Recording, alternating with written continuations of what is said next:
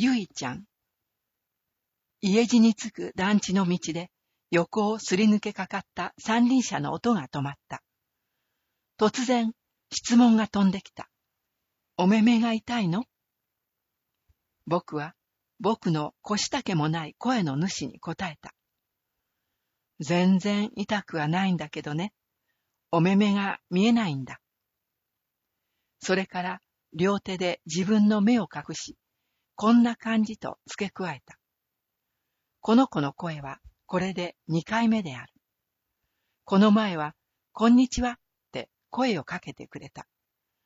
僕も、こんにちはって返して、ただそれだけだった。なぜ声をかけたか、それはわからない。子供の瞳には白状を左右に振りながら歩く僕は不思議に映ったのかもしれない。何年生なの？との問いに、ゆいは幼稚園との答えだった。たった数分間のたったそれだけのやりとりだった。ゆいちゃんがどんな顔をして、どんな眼差しで僕を見ていたのかわからない。どんな表情だったのか何もわからない。僕はさよならと声をかけて歩き始めた。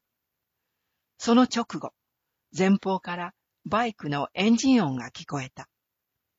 突然、ゆいちゃんのバイクの大きな声が響いた。僕たちの横をバイクは走り去った。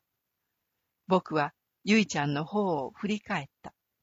そして、ありがとうって微笑んだ。ゆいちゃんも微笑んだ。確かに微笑んだ。